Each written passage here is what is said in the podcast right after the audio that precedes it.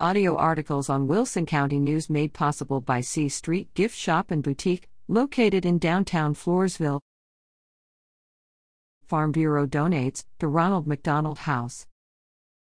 Travis Pearson, Chief Executive Officer with Ronald McDonald House Charities of San Antonio, left, and Organization Director of Operations Liz Medina accept a donation from Wilson County Farm Bureau of $2,000, the approximate cost of helping a family stay for 25 nights at the Ronald McDonald House while a loved one is in the hospital.